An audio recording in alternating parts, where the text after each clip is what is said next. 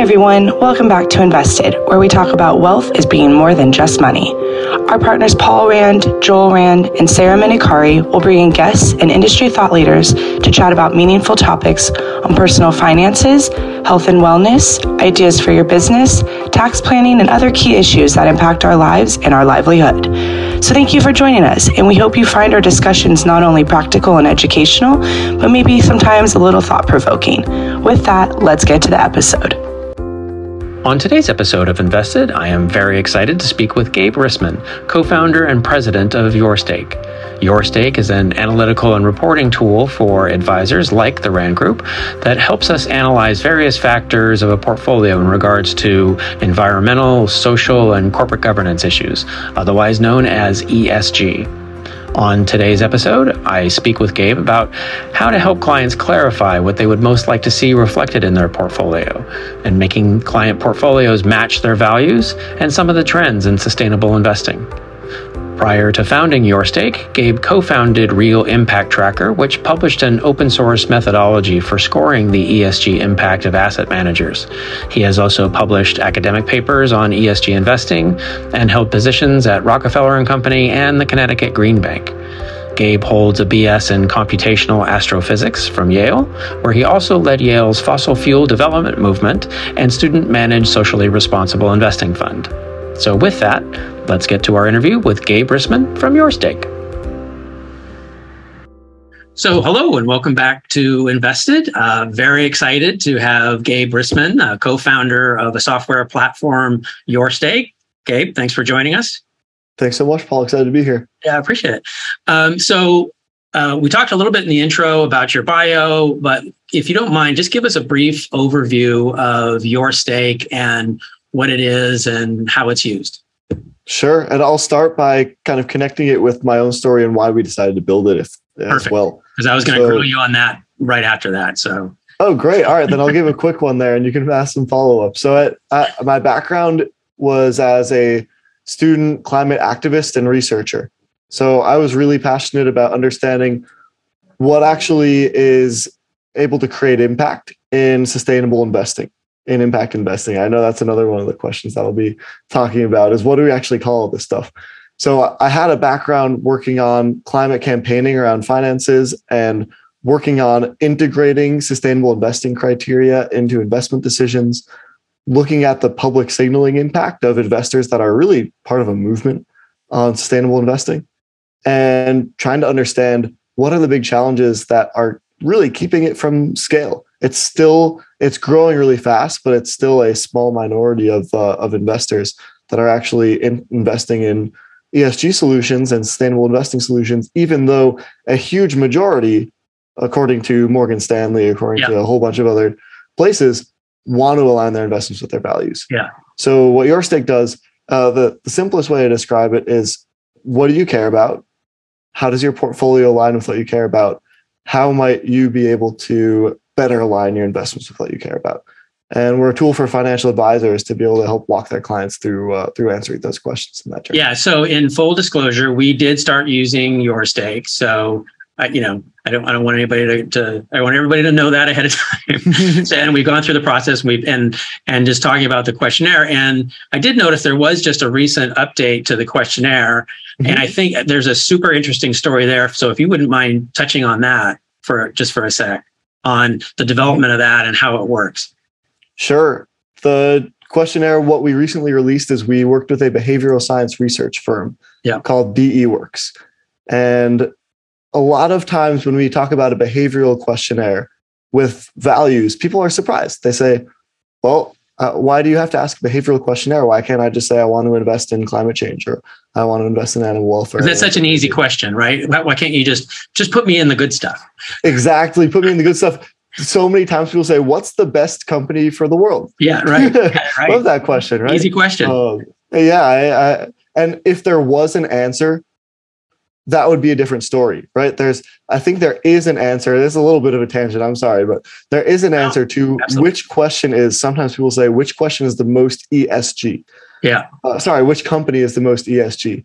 And uh, E S G, environmental, social, and governance factors, ways to evaluate companies. And I think there is an answer to which company is the most E S G.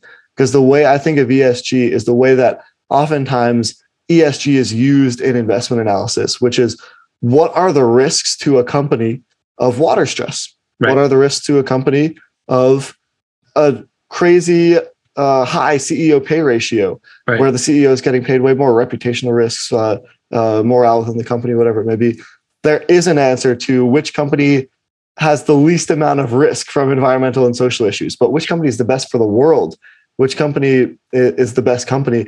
I mean, that's according to who, right? Yeah. That some people uh, own guns and some people really are very anti-gun. Yeah, and, and that's, I think, for you know us advisors and for me particularly, and you know we've been doing sustainable portfolios for a long time, and you know other people have come to us and go, okay, well, you know, how do you do it? What do you run? How does it go? And I, you know, it's it's a very individual question. Right. And so one of the challenges for us is when you sit down with someone and you want to say, okay, do you want to align your values with your portfolio?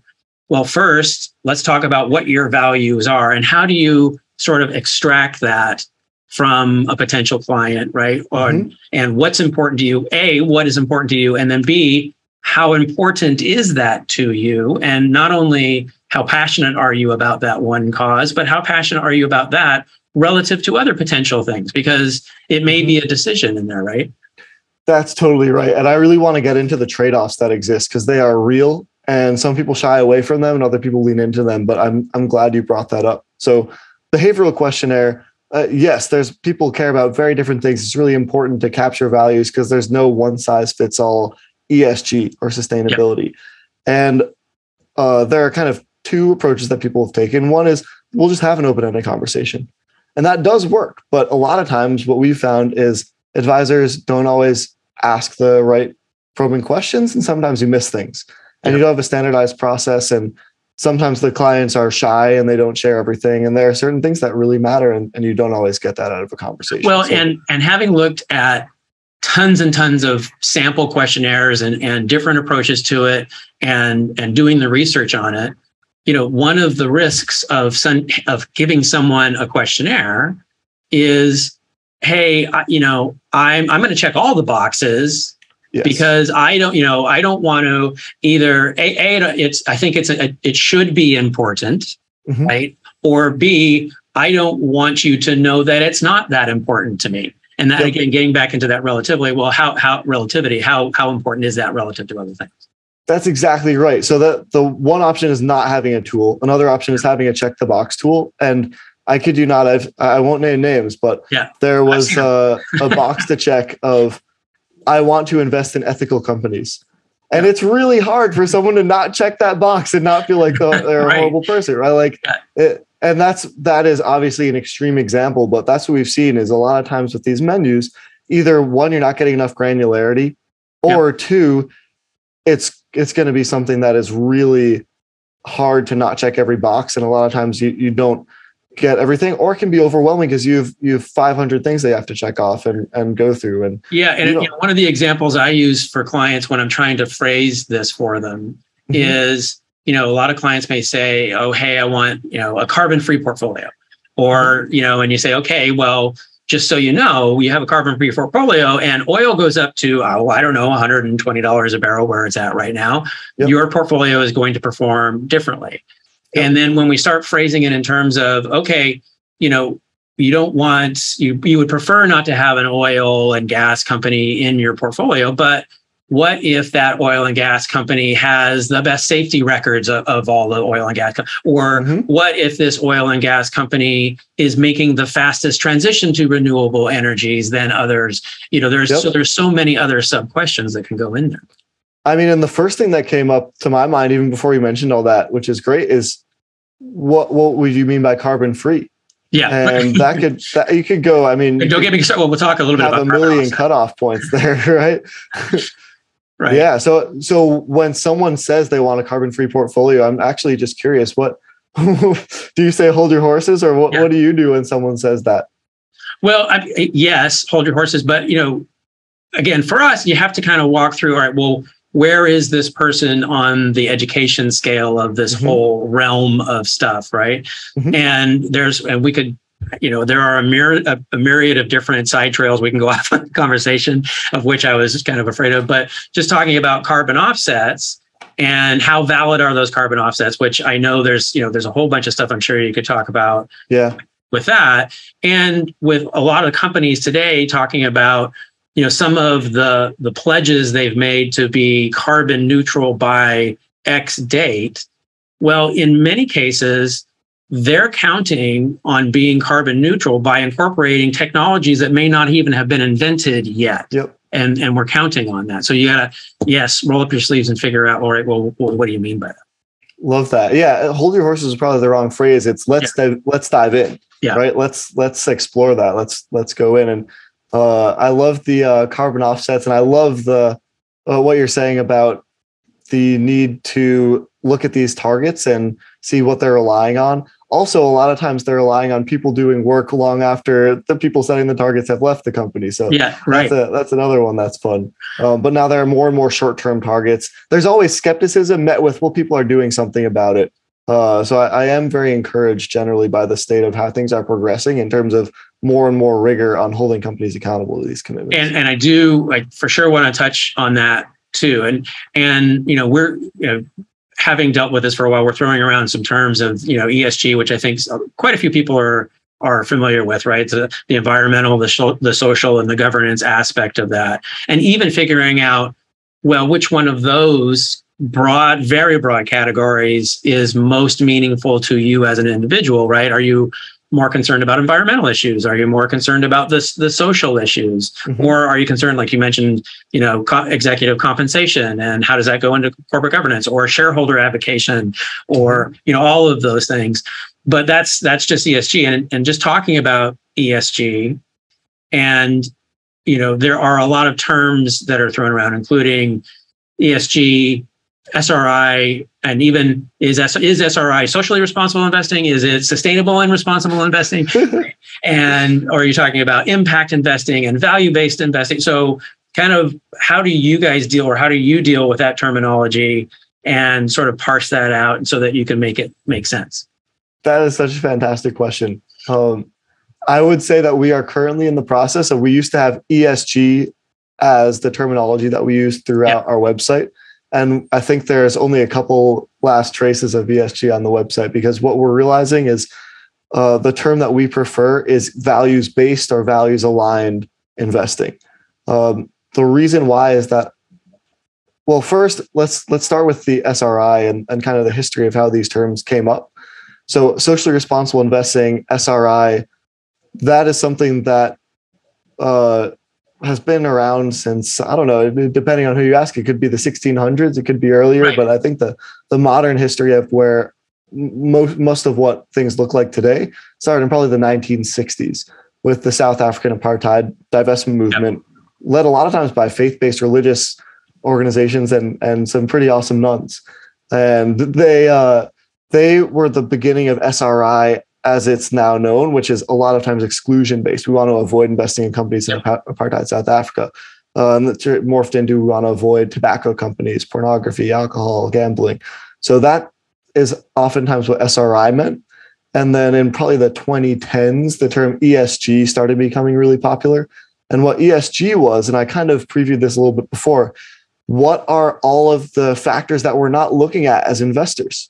We're looking at I don't know, uh, plenty of profitability. We're looking at uh, returns. We're looking at all these different things, but we're not always looking at environmental footprint. We're not always looking at right. these things that more and more evidence and research is proving that they are risk factors that have impacts on financial performance.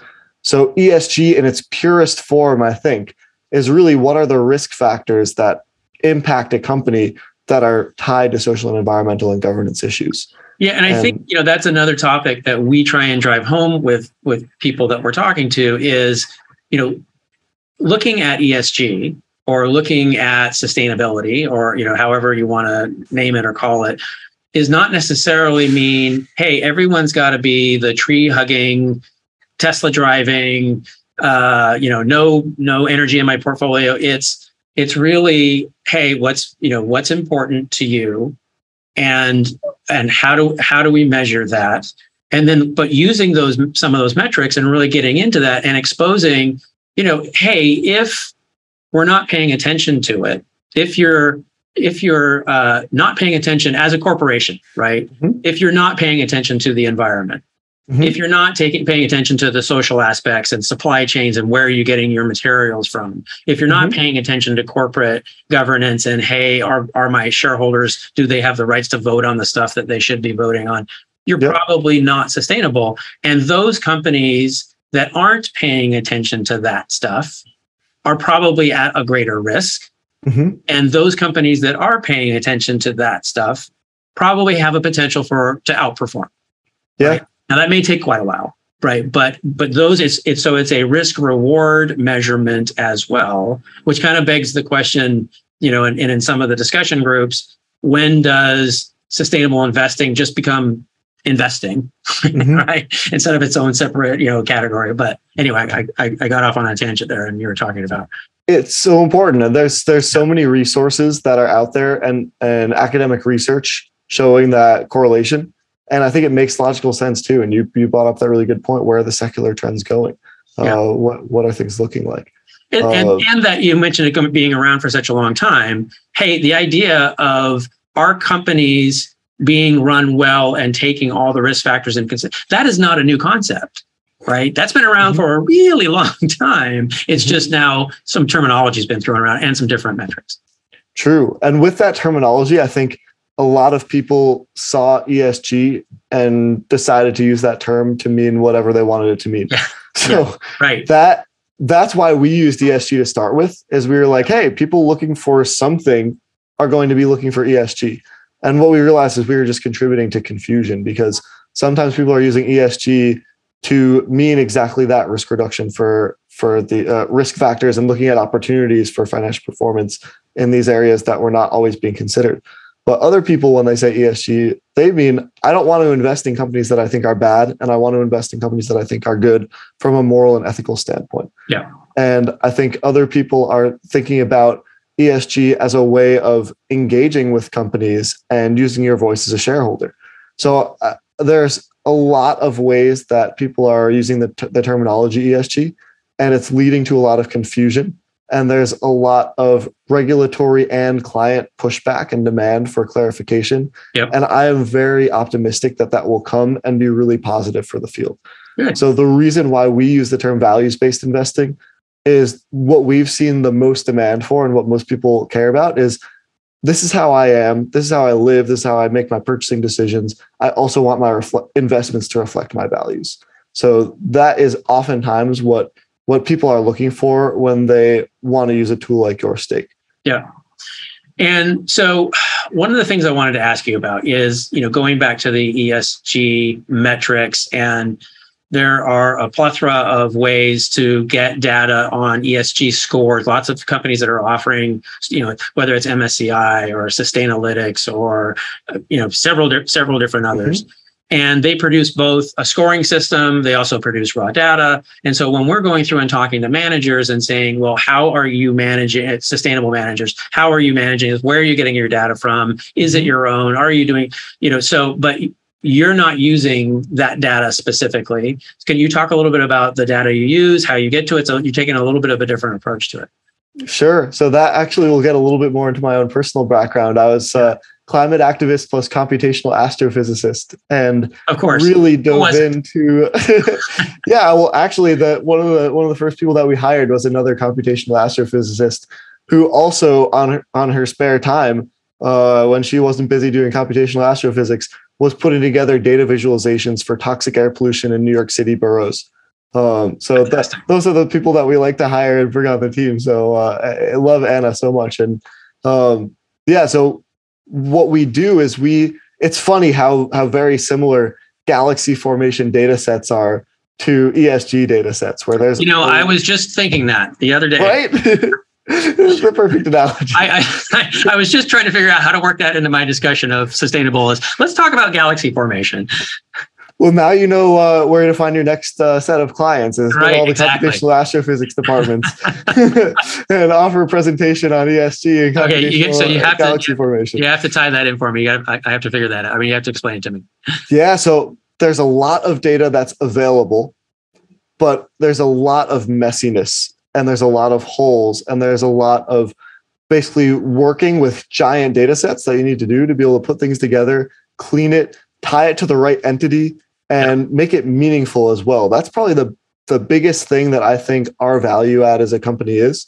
Uh, there's a there's an advisor that once said, financial advisors can have all the data in the world. It does not help them tell the story of, of values-based sure. investing.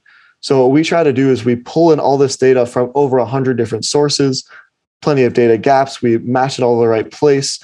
And we also try to pull in all of the context and the stories that go with it. So for example, on YourStake, you'll be able to see the toxic air pollution in your portfolio.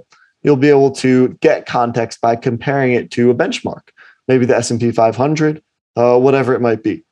Uh, but what we really do and, and go a lot further is not only will you see the toxic air pollution, but you'll be able to see all of the facilities of the companies that are releasing the toxic air pollution, where they're located, what their main activities are, how much they're releasing, and which toxic chemicals are involved. And we've had people that say, oh my God, I drive home by that factory on my way home from work. And it, and it makes it more understandable to know what's going on. And then furthermore, in addition to the context of here's your toxic air pollution, here's what chemicals there are, we also then do the research and, and pull in the sources and, and the literature to convert that amount of toxic air pollution into the equivalent number of asthma attacks, for example. So we, uh, I, I should have pulled it up on, on here, but it's a pretty long chain of how much uh, asthma attacks are caused by toxic air pollution, how much toxic air pollution comes from corporate emissions, what are the different toxicity factors, and, and where are the population centers, but basically pulling that all together to make it a, a more meaningful thing. So that's what our general process is. We are taking publicly available data Uh, because we always want to have a trace back to the underlying source link. Mm-hmm. We're avoiding voluntary company reporting because greenwashing is a term that we'll get to soon. We want to make sure that we are pulling from trusted sources and trusted reporting, uh, either third parties or mandatory disclosures. And then we're taking all this and making it comparable, pulling it into the system, and then tying it to your portfolio to be able to uh, present all this data. Wow. Okay. So you have a, a, a customized behavior-based questionnaire, and then you pull in this data, and then can you talk just tying the two together? Sure. Not that yeah, that's, that's an easy it. question, but yes, that one. So we have mapped. So yeah, I guess we didn't finish up fully the questionnaire standpoint. So we said what was a problem with existing questionnaires, and when we worked with this behavioral science research firm, what we did was we looked at the academic literature where Uh, surveys had been conducted on hundreds of people or thousands in some cases. What are the best questions that relate to someone's moral values? So if you want a high correlation of the answer to someone's questions and their beliefs on a particular issue, those are the types of questions that we pulled into our questionnaire. Uh, we also wanted to make them non-judgmental because there is no such thing as a right or wrong answer for right. these questions is what do you care about? And then what we do is based on the way that you answer the questions, we are able to prioritize these are the issues that matter most. Here are the ones that pass a certain threshold of how much you care. And then we map those issues, uh, those, those questionnaire questions and responses to particular data points. So for example, if you uh, go out of your way to reduce your environmental footprint and you believe that society should take urgent action to avoid environmental catastrophe, then you might be really interested in your greenhouse gas emissions and your toxic air pollution and your fossil fuel exposure in your portfolio. So we map the responses to the questions to data points and then our issue areas, focus areas, values areas, and then we pull in the data to be able to say, here's what you care about. Here's what the data is on the issues that you care about. Here's your portfolio so that we can assess your portfolio on the issues that you care about and see what's going on. Right. Cool. Very cool. And then, you know, I think one of the things I just wanted to touch on are the approaches to um, portfolio management. So, we, you know, you talk to a client and then you, we, we extract, hey, here are the hours. Now we have a good idea of this is what's important to me. This is how important that is to me. And now there are different ways of approaching that, right? And so as a portfolio manager, we can use negative screening. We can say, all right, I want to take out you know, this in stocks, or we can, we can, and, or we can just talk about the impact of divestment and how does that work? So can you just briefly walk us through what are some of the differences between negative screening and divestment and impact investing, and and how do you how do you look at those things? Sure. So I think we already covered E S G and, and socially responsible investing. There's probably hundreds of other terms and new ones coming out each day. So there's faith-based investing, there's ethical investing, there's impact investing, there's sustainable investing, there's negative screening, there's positive screening. I, I think the simplest way to categorize it would be in uh, probably smaller buckets. And a lot of times these terms overlap with each other. Mm-hmm. So if you have values and you want to apply those values to your portfolio, one approach is negative screening, like you described. So that is, I don't want to invest in these companies. Let's take them out of my portfolio. So that's one option. Another corollary is positive screening. I'm really passionate about clean energy. I want to invest in these clean energy companies that are producing solar panels or driving the uh, electric vehicle transition or whatever it may be. Now, there's another approach, which is E S G integration.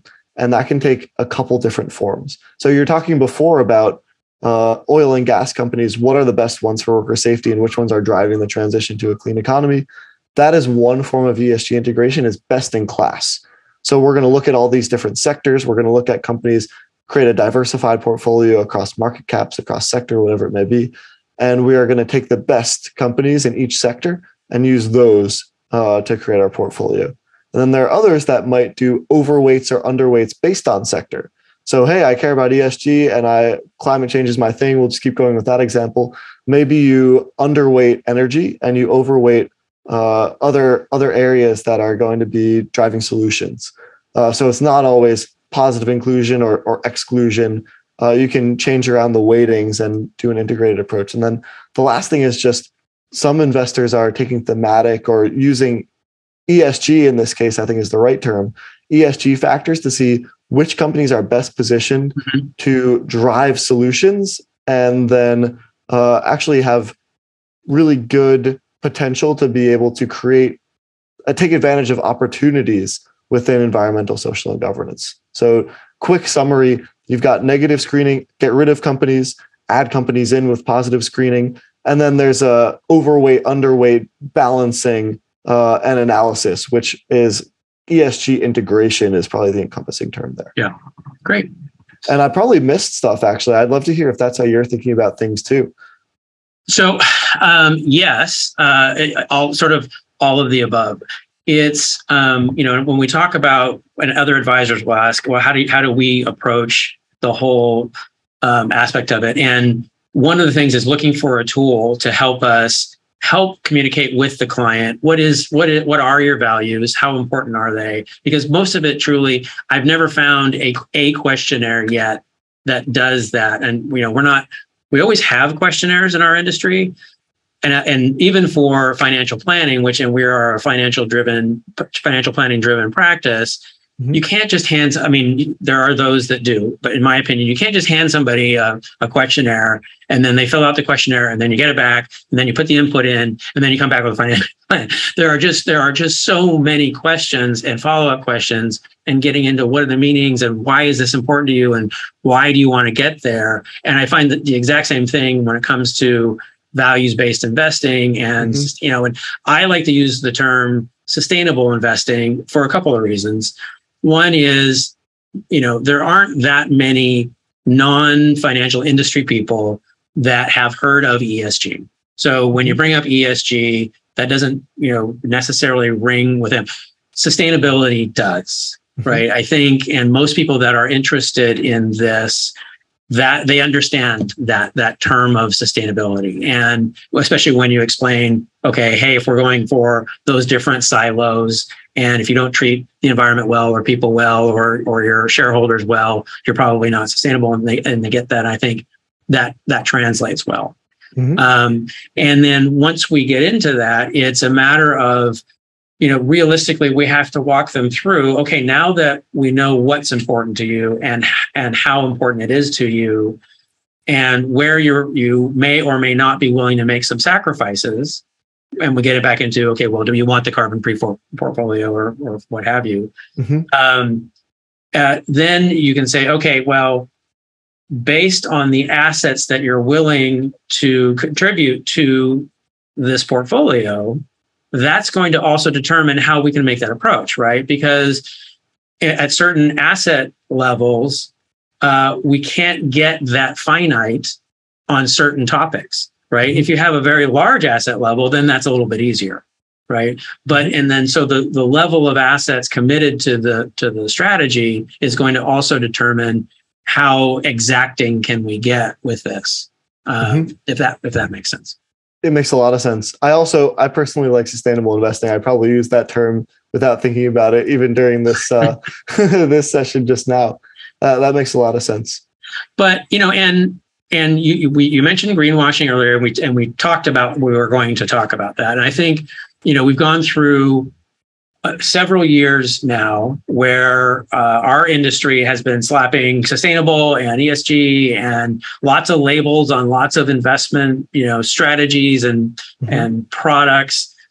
Uh, and and one of our jobs as advisors is to get under the hood with investment managers and figure out, okay, uh, you know, what what's your methodology? How are you getting your? How serious are you about this? Are you just taking someone's else, you know, somebody else's data and just applying this? Are you using negative screening and that's it, or are you making, you know, what what are you incorporating? Mm-hmm. But you know, a lot of companies, like I say, were worrying more about, from a marketing standpoint, how do we make this look, than they were from a strategy and and results standpoint. Mm-hmm. And so I see that as one of one of our jobs, but that kind of all falls under the category of what's called greenwashing, which is someone saying we're doing a bunch of stuff and they're not really, or they're not doing it well, or they're not doing what they say they're going to do. And mm-hmm. I think from a, regula- a regulatory standpoint, that's certainly a hot topic right now. And I know you do a lot of research on that and a lot of reading on that, and maybe maybe you can touch on that a little bit. Yeah, I'd love to. I, and just as a additional motivator, there were, I think, four papers that came out from really big institutions, including Schroeder's Capital Group mm-hmm. in twenty twenty-one. For the entire history of sustainable investing, I'll I'll stick with your term for the rest of this. Yeah, that's okay. For the entire history of sustainable investing, the biggest concern for investors was financial performance. Yep. Am I going to lose returns? In twenty twenty-one, that changed. In twenty twenty-one, the biggest concern among investors was greenwashing and and poor data quality. The biggest concern was, are people saying that they're doing this stuff and not actually doing it? So that was really incredible to me, to be able to see that. I didn't think it would happen so fast, and it was it reflected what I've seen. But I, uh, it, it's nice to know that it's not just a small silo, that people really care about this stuff. Yeah, and they're asking more detailed questions. So I love that you're asking the fund managers that you're trying to work with, what is their methodology and how do they prove what they're doing? Because just looking at a name doesn't do the trick, and that's the easiest thing to do, right? If something's right. called the Save the World Climate Fund, that, oh man, that looks pretty compelling. Uh, maybe I'll, I'll do that. But when you look at it and it's uh, it doesn't have such a great thing to back it up, that's that's all too common. So I am very, I, I think that greenwashing can be the most detrimental thing to the whole movement of creating impact through investing, uh, through sustainable investing. And I'm very excited to see a bit of a speed bump where now there's regulatory and client demand of, yeah. hey, you're saying all this stuff, now prove it. And unfortunately, we are seeing some examples of uh, of greenwashing being real, where there have been recent enforcement actions of fund managers that say that they are applying an E S G score to all of their investments they're evaluating, and, and that just was not the case when the record keeping was looked at. So a big reason why YourStake was created, I think I mentioned uh, personalization and transparency and explainability. Mm-hmm. That transparency side, we really want to fight and combat greenwashing. Yeah. And for us on YourStake, it doesn't matter what the name of the fund is called. It really doesn't right. matter. We're we're looking at the actual actions and not the, the words. And we help uh, advisors and clients to be able to see what's going on there. Um, so I, I'm really glad to see the attention being paid to greenwashing, how much people care, and, and more and more uh, action as a result of this attention, where fund, fund managers are, and companies are going to have to be better at proving what they're actually doing. Well, and and that's, you know, an, still yet another side alley we could go down, but you mm-hmm. know, just talking about how the strategy of paying attention to this as a risk or reward metric, and how there are managers that have done this for a very long time. There are some very E S G strong or sustainable portfolio managers that have been around for a long time that don't have that in the name of their title, right? In the in the name of their fund or in their yep. strategy, they have they haven't put that in there. They've just been doing it for a really long time. And when you look at the methodology and you get in, and like I said, get under the hood, you find out, wow, they've been really looking at this data for a really long time, and they're good at it. Mm-hmm. But it's not it's not the the green fund or the you know this or in your example the Save the World fund. Yeah, it's really true. And what we look at, so we do. We're about to release uh, an E S G mandate feature where you can find funds that are saying they're being intentional about this. Yeah. And I always say, take that with a grain of salt, right? Right. But one of the other things that we do is we provide information on proxy voting and shareholder engagement. And in our opinion, that is what can give a really good sense of a fund's commitment level to E S G issues. Is if they are focused on gender equality in their investment selection, are they going to support female di- or, or women directors? Yeah. Uh, are they going to support resolutions calling for uh, diversity improvements? If you're a, a climate-focused fund, are you going to vote in support of or against setting greenhouse gas reduction targets? And you'd be amazed with the amount of mismatch there. So that's something that we see as a really no, good... yeah. Well, not you. I guess maybe some of the audience. No, no, no. no they're but... equally skeptical. And yeah, uh, yeah that... Yeah, that, you wouldn't anymore. That's very true. But that's something I was amazed by uh, a while back, and not anymore, that there's a, a huge dispersion between the stated goals and the actual resources that are being devoted to to these issue areas. Yeah. And, and I don't want to keep you all day. I, I could, and we could go on for this forever. But I do want to talk a little bit about your thoughts on where we are on a regulatory and reporting standpoint. Um, and You know, I know there are some cities around the country that have made some some changes in in their requirements for how their money is allocated and the amount of and the kind of companies that they work with. But, you know, just from a, a sort of a global standpoint, how are we doing in the U S as far as this is concerned in mm-hmm. in in requiring companies that I know this is it's not easy to do, right? And and and it's not a switch we're going to flip and it's all of a sudden. You know, because, it, hey, it's expensive to collect some of this data, and it's not yep. that easy just to start doing it. But where are where is the U S relative to other areas, like how are we doing versus Europe? How are we doing versus Asia? And, you know, where do you sort of see all of this going? That is such a fantastic question. Um, it really is. And I think this is a great time. I'm very lucky. It's a really good time to be a data provider, a data collector, because there's so much new data coming out all the yeah. time, and there's really innovative uh, ways to create new things with data. And it's not even coming out with new data, but we are trying to do fun things with the existing data to derive new insights. So, for example, uh, if you want to look at the companies in your portfolio and how they're donating to legislators and whether those legislators get good grades or poor grades from the N double A C P, that's a new piece of insight that the data was, the information was there, and we're combining it together to be able to uh, provide insights about corporate political donations to legislators and, and how they're ranked on not just N double A C P issues, but think of anything. It could really be any political issue, and then you can see how you're aligned. So there is new data being disclosed, but also new ways of combining things all the time to be able to produce new information and new insights and new context. Um, but what's really cool is the there are new government sources, mostly in Europe and the U S, that I'm familiar with.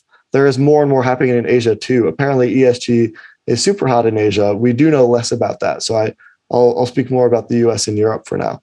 Uh, but in the U S and Europe, there's more regulatory action that requires companies to disclose particular issues, or at least strategies, or at least some baseline where, where you can have comparison along mandatory, uh, consistent, comparable data. I don't think that will ever be pushing the frontier. I think it'll be a great baseline. But what is is equally exciting to me as the increase in regulatory requirements and the increase in company mandatory disclosure is the increase in nonprofit and academic institutions mm-hmm. that are conducting analysis and creating new data points that are more pushing the frontiers of sustainability data. So I think the regulatory is, is not often going to be pushing frontiers, although it kind of is now a little bit. So maybe I should, uh, but it's it's mostly going to be what is the baseline, least common denominator factors that everyone needs to know. Uh, but I love to see more and more institutions coming out and making data publicly available to be able to provide insight and uh, data and analysis uh, on, on companies that can move so much faster than regulatory change. Awesome. Gabe, I could keep going for a long time, but I, I know I thank you for, I've, I've used already too much of your time. I really loved this conversation. Yeah, it was fun. I, again, we'll, we'll have to do another one. I'd be in. All right, great. Well, thanks for joining us. I appreciate it. Thanks for all your time. And um, and we'll we'll schedule another time to go through this again. You too. And I'd love to have you on my podcast as well. Should be fun. Absolutely. We'll do it. Cool. Thanks. So that's our episode for today. Thank you for listening. If you found this topic interesting or useful, please let us know. Or if there are other topics you'd like us to address, let us know that too. We'd love to hear from you. Thanks for joining us, and thanks for being invested. The RAND Group is a group comprised of investment professionals registered with Hightower Advisors L L C, an S E C registered investment advisor. Some investment professionals may also be registered with Hightower Securities L L C, member FINRA and S I P C. Advisory services are offered through Hightower Advisors L L C. Securities are offered through Hightower Securities L L C. This is not an offer to buy or sell securities. No investment process is free of risk, and there is no guarantee that the investment process or the investment opportunities referenced herein will be profitable. Past performance is neither indicative nor a guarantee of future results. The investment opportunities referenced referenced herein may not be suitable for all investors. All data or other information referenced herein is from sources believed to be reliable. Any opinions, news, research, analysis, prices, or other data information contained in this presentation is provided as general market commentary and does not constitute investment advice. The RAND Group and Hightower Advisors L L C or any of its affiliates make no representations or warranties, express or implied, as to the accuracy or completeness of the information or for the statements or errors or omissions or results obtained from the use of this information. The RAND Group and Hightower Advisors L L C assume no liability for any action made or taken in reliance on or relating in any way to this information. The information is provided as of the date referenced in the document. Such data and other information are subject to change without notice. This document was created for informational purposes only. The opinions expressed herein are solely those of the author and do not represent those of Hightower Advisors L L C or any of its affiliates.